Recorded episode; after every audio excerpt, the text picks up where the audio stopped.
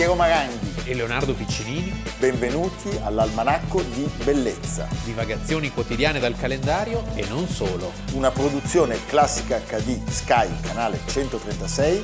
in collaborazione con Intesa San Paolo.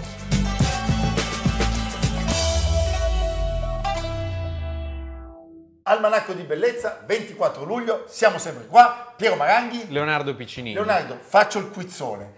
Quali sono i personaggi famosi che sono morti nel giorno del compleanno? Eh, non lo so, Eh, Uno l'abbiamo detto pochi giorni fa. non me lo ricordo. Ingrid Montanelli. Bergman. eh? e poi? E poi Benedetto Marcello. Benedetto. Anonimo Sì. veneziano, Eh. che lui canta sempre quando fa la doccia con Adalgisa. Sì. Allora, il concetto in realtà... Bello quel film, perché Venezia è bella d'inverno. Sì, lasciami dire Con la nebbia che probabilmente ci sarà un remake di questo film Ah, e il ecco. produttore sarà... Francesco Melzideril. Bravissimo. E chi Come se ho non? fatto? E chi se non?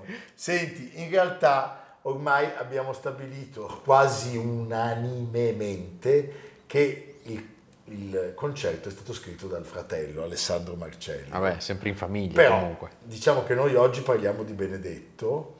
Eh, allora, non c'era il manoscritto originale cui fare riferimento e eh, quindi ci sono due copie a stampa, una in Do maggiore che reca l'indicazione del nome del compositore come Marcello Marcello. e l'altra in Re maggiore che reca come autore il nome del fratello Alessandro Marcello. Marcello, eh, che probabilmente sembra essere la più Io ho conosciuto un ultimo Marcello che è morto qualche anni fa, era un grande, insomma, un uomo di un certo importanza. Io invece ho conosciuto, io ho conosciuto due o tre, due o tre macelli. Marcelli. Ma quella è un'altra storia. E poi io ho passato dei giorni meravigliosi al Conservatorio di Venezia, Palazzo Pisani e Santo Stefano, architettura di Girolamo No, Frigimelica, capisci? intitolato appunto a Alcuni Benedetto giorni Marcello. perché tu secondo me con una clarinettista hai avuto... E insomma c'erano dei Eh, bei pomeriggi, dei bei pomeriggi al conservatorio. capito? Allora, lui, Benedetto, nasce il 24 luglio del 1686 a Venezia, Ta-na-na-na-na.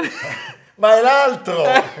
Eh, il povero Alessandro, dai! Ed è ultimogenito del patrizio veneziano Agostino Marcello. Marcello e di Paolina Cappello, la cui, fa-. Ello, Ello, la cui famiglia è proprietaria del Teatro Sant'Angelo, che era ubicato vicino al ponte di Rialto.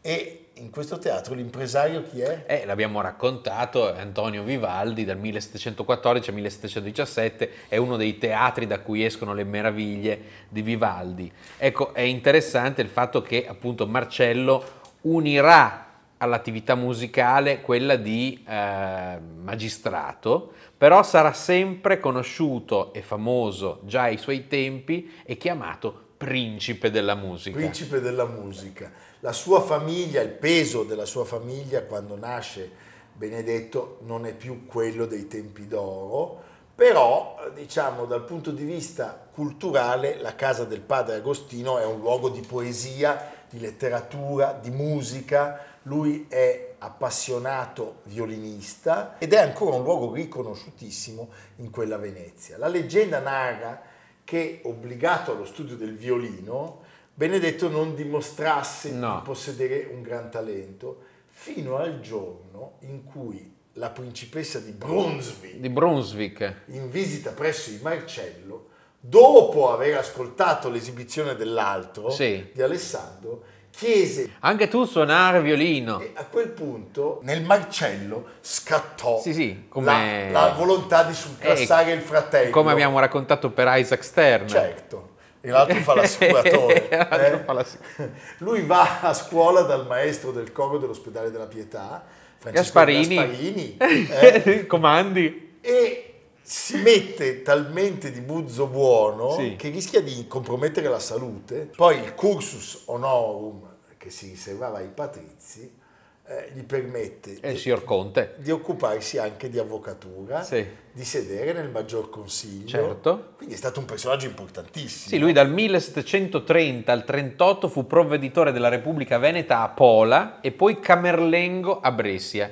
E Brescia muore. Eh certo, Eh. malgrado avesse tutti sti incarichi, lui riesce comunque ad, andare avanti anche con una solida carriera musicale. Sì, perché anche lui stesso poi diceva che era molto noiosa l'attività Quindi voleva burocratica. meglio la musica. Poi tanto non c'era la meritocrazia, No. cioè eri nobile, entravi, quindi andavi quindi andavi avanti lo stesso. Nel 1708 pubblica i concerti a 5 con violino solo e cello obbligato, nei quali si identifica ancora come nobile veneto dilettante di contrappunto. E poi c'è un legame molto importante con la famiglia romana dei principi borghese e, eh, e poi anche con Livia Spinola, insomma sappiamo che era uno molto inserito nelle, nelle grandi committenze, nelle grandi famiglie, entra a far parte dell'Arcadia, La famosa accademia col nome d'arte di Driante Sacreo. Sì. Mi piace. bello, Eh, anche ad Algisa, ho visto che ha fatto così. Adriante. Ad Algisa ha detto va bene. Senti, nel dicembre dello stesso anno riesce a farsi nominare membro dell'Accademia Filarmonica di Bologna. Beh, insomma, Quindi sono successi che lui esibisce con grande enfasi nel frontespizio delle sonate per flauto opera 2 dove è già accademico, filarmonico e arcade. Bello. E poi c'è una sua vena ironico-saggistica che prende forma eh, in una coppia di pamphlet che nonostante vengano pubblicati in forma anonima, vengono immediatamente collegati a lui. 1720, Venezia, la prosa satirica, il teatro alla moda che mette in ridicolo tutti i vezzi e gli intrighi. Sarebbe bello farlo anche oggi, è una cosa del genere. Delle cantanti, degli impresari e perfino delle comparse e dei suggeritori. Stupendo. Non deve stupire che nel corso della carriera Marcello abbia limitato al minimo le escursioni in campo operistico, eh, concentrandosi specialmente nell'ambito della musica vocale sacra e profana. Le sue cantate sono oltre 300, Sì. voce solista e basso continuo, ci sono 81 duetti, Ma l'opera che diciamo più lo consacra è l'imponente raccolta di 50 salmi per una, quattro voci e basso continuo anche con strumenti intitolata Estro poetico armonico. Siamo negli anni 20 del Settecento, su testo italiano di Girolamo Ascanio Giustiniani che parafrasa i primi 50 salmi di Davide.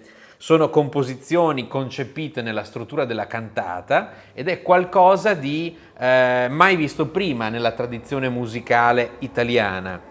Eh, grande dramma, grandiosità biblica che non sempre però sta al pari con i recitativi che sono Certo. un po' così, però ecco questa è l'opera che gli dà una fama Pazzesca. internazionale. Non c'è uno dei grandi che tutti avete in mente che non eh, conosca l'opera e ammiri il talento di Benedetto Marcello. Pensate che gli inglesi, Charles Avison e John Garth, È loro che dicono Marcello. Marcello, subito dopo, tra il 57 e il 65 del Settecento, eh, si occupano della traduzione in lingua inglese e pensate che tra gli appassionati di questa raccolta c'è anche, Goethe. c'è anche Goethe. Marcello. E con lui Rossini, Sì. Chopin, Boito, Verdi. tutti, Tutti. tutti. Come Leonardo ha detto, lui viene inviato a Brescia come camerlengo, dove muore il 24 luglio oggi del 1739, lascia come erede eh, della sua fortuna la moglie Rosanna Scalfi, che era una giovane allieva di origini umili,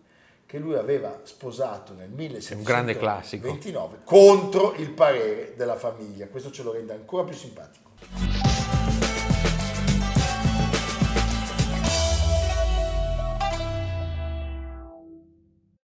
Non è certo il film migliore di entrambi, ma è l'occasione per la totale infatuazione di lui, eh, mentre lei ha sempre negato di essersi concessa. Ci sono delle foto meravigliose fatte da Tazio Secchiaroli sul set Certo. di quel film di loro due insieme. Eh, incidono peraltro un, Un LP, sì. Peter e Sofia. Lui, eh, diciamo, era ossessionato dall'ansia di prestazione, tant'è che durante una notte passata insieme Mamma alla mia. Bellissima seconda moglie Britt Hickland, quella di James Bond, l'uomo della pistola d'oro, subisce otto infarti consecutivi per aver eh, ingerito Mi viene una battuta. Delle non, sostanze- no, non era James Bond. No, ecco, esatto. e la pistola. faceva cilecca, antesignane del Viagra. Stiamo parlando di Richard Henry Sellers Più noto come Peter. che muore di infarto, pensate, a Mamma mia, che brutta fine. Poi 54 così anche. anni, il 24 luglio oggi del 1980, era nato a South Sea l'8 settembre del, del 1925.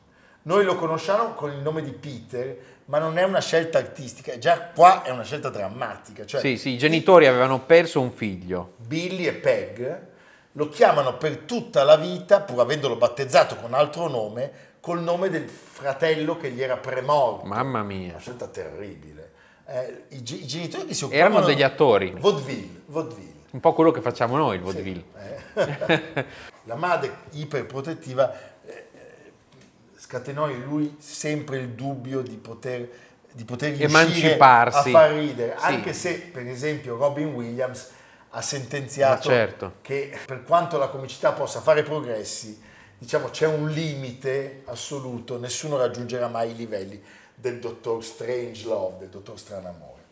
Allora, lui è l'uguale e il contrario di Buster Keaton, Sul set è una continua insoddisfazione, solo due cose riescono a tenerlo sul pezzo. Riuscire a girare a ritmi serrati per evitare la noia, e è uno che si annoiava. E, E e poi follow essere, the money. essere a, a corto di soldi. Sì. Quando era a corto di soldi, allora eh, ingaggiava. Era un abile ballerino, era un talentuoso batterista e quando torna a casa dalla guerra, dove aveva intrattenuto eh, la RAF. la RAF, eh, siccome ha fretta di, di- di raggiungere la celebrità, si spaccia alla BBC per una popolare star radiofonica e convince Pensa. che la sua è eh, una recitazione piena e mette in piedi The Goon Show che dai Pensa 370.000 che talento ascoltatori del 51 arriva a oltre 7 milioni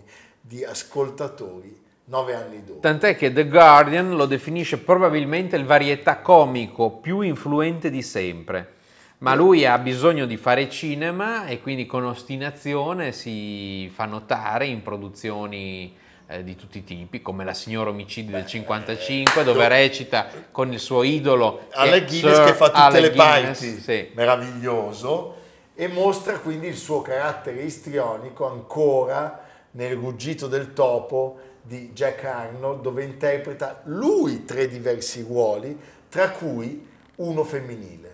Era abilissimo eh, nel- nell'uscire dalla propria identità e questo avrebbe fatto molta sua fortuna, pensiamo per esempio proprio a Stanley Kubrick, eh, poteva essere veramente qualcun altro e Kubrick lo vuole testare, gli offre il ruolo del terribile Quilty, In un film bellissimo, un film bellissimo, che Bellissimo. più passano gli anni eh, parliamo di Lolita, Meglio eh, invecchia, sì, potremmo stupendo. dire. Poco apprezzato all'epoca da una critica abbastanza pedante, il primo film britannico di Stanley Kubrick, dal romanzo di sette anni prima di Nabokov, uno dei rari casi in cui il film è al pari e forse Forse supera superiore. il romanzo, sì. Eh, il suo nemico ant- antagonista è James Mason Che si strugge, si strugge, meraviglioso. e poi c'è la Ah, stupenda. Shirley Winters Sì. e, e la, e la giovane Lolita Mamma mia, con il Mamma leca leca.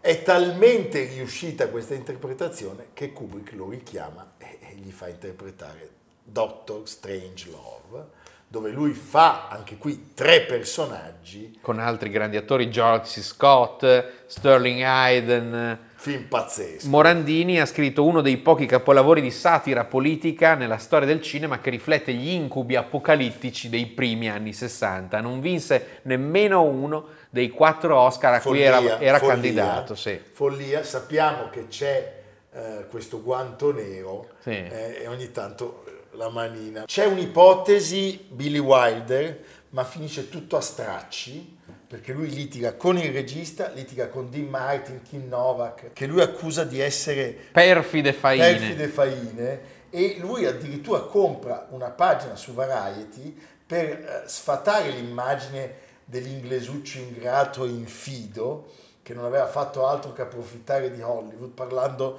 male degli altri alle spalle. Però invece funziona molto bene. Ciao Pussycat, 1965. Uno dei film preferiti di Piero. No, perché io sono troppo bondiano cioè, per accettare tutto questo, con eh, la sceneggiatura di Woody Allen e l'interpretazione di Peter O'Toole. Eh, e poi... E poi famosissimo, come dimenticarlo, la Pantera Rosa. Che cos'è la Pantera Rosa? Un diamante. È un diamante. Eh, che, che, noi vorremmo regalare ad Con David Niven, Claudia Cardinale Capucin. Capucin. Inizia questa serie fortunatissima. Aveva rifiutato la parte? Peter Ustinov. Perché doveva fare Poirot, secondo me. Musiche meravigliose, Harry Mancini. Mancini e Meglio stasera che domani o mai. E poi arriva Bakshi, eh, sì. L'industano, eh, perché Hollywood Party è... Eh, il capolavoro di Blake Edwards. Dove si toglie uno, un sassolino dalla scarpa. Uno dei più grandi film comici sonori nella tradizione del burlesque americano, un film perfetto perché è una trovata dopo l'altra, c'è un ritmo che non si vedeva dai tempi di Chaplin. Pazzesco. Per quello dico uno dei grandi film comici del sonoro, perché sta al passo con la velocità sì, di quelle trovate e meravigliose. E forse col carattere proprio suo di Peter Seller. Sì. Un altro film stupendo che vi consigliamo di riguardare è Oltre, Oltre il giardino, in cui lui è un giardiniere che rimane orfano dei suoi datori di lavoro e viene adottato dalla famiglia presidenziale così quasi per caso. Ci sono altri attori stupendi, Shirley MacLaine, Jack Warden. Oltre il giardino diretto da Al Ashby ed è del 1979, l'anno in cui sono nato io. Quindi eh, vale di più. di più. Eh? Poi eh, ricordiamone altri, ce n'è uno, un film folle che eh, potete vedere con lui e Ringo Starr che si chiama Magic Christian dove ne fanno di tutti i colori è un film assurdo ma molto divertente senti Leonardo 1980, il suo ultimo film è Il diabolico complotto di Fu Manchu. Non possiamo non citare anche Invito a cena con delitto. Certo. Eh, con altro cast. Uh. Peter Falk, David Niven e, e, e, e chi più ne ha più ne metta. metta. E pensate, lui si è congedato con un'ultima battuta. Ha chiesto che al suo funerale venisse suonata In the Mood di Glenn Miller meravigliosamente inappropriata, quindi meravigliosamente appropriata per le occasioni solenni. Alle nostre spalle un libro meraviglioso che potrà tenervi compagnia tutta l'estate e anche oltre. Potete arrivare al Natale. Non gesticolare, se no sembri quello dell'aereo. Va bene, Le vie di fuga dove sono? Allora io anticipo il tuo desiderato e ah. lascio il pubblico ai programmi della rete. No, prima? ma l'ho detto io. Ah, va bene, questo va invece... sempre bene, ma prima dei programmi della rete che sono di altissima qualità, sì. quindi non cambiate canale eh, sospeso tra il mare e i monti peloritani che qui corrono vicinissimi alla costa, Forza d'Agro è un balcone naturale sullo Ionio. Ma è meraviglioso. La rovina del castello normanno, oltre 400 metri, panorama vastissimo, Etna, Messina, Calabria, tutto quello che vuoi. E Taormina, Taormina. è un passo, così come le Toiani e le fresche gole dell'Alcantara ma anche i due paesi che insieme a Forza d'Agro colpirono l'immaginazione del regista Francis Ford Coppola al punto che vi girò alcune scene della saga del Padrino tra il 72 e il 90. Andate a Forza d'Agro, visitatela se non trovate posto per lui dormire, casa, eccetera, lui a casa. potete telefonare Se non trovate a Piero. a posto, lui a casa, sì. una bellissima magione e voi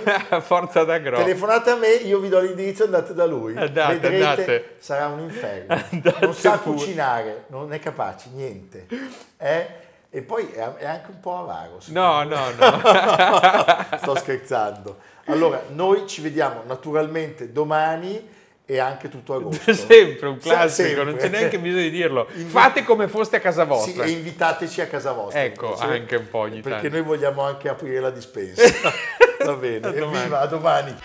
Almanacco di bellezza a cura di Piero Maranghi e Leonardo Piccini. Con Lucia Simioni, Samantha Chiodini, Silvia Corbetta, Jacopo Ghilardotti, Paolo Faroni, Stefano Puppini. Realizzato da Amerigo Daveri, Domenico Catano, Luigi Consolandi, Simone Manganello, Valentino Puppini. Una produzione classica HD, Sky Canale 136 in collaborazione con Intesa San Paolo.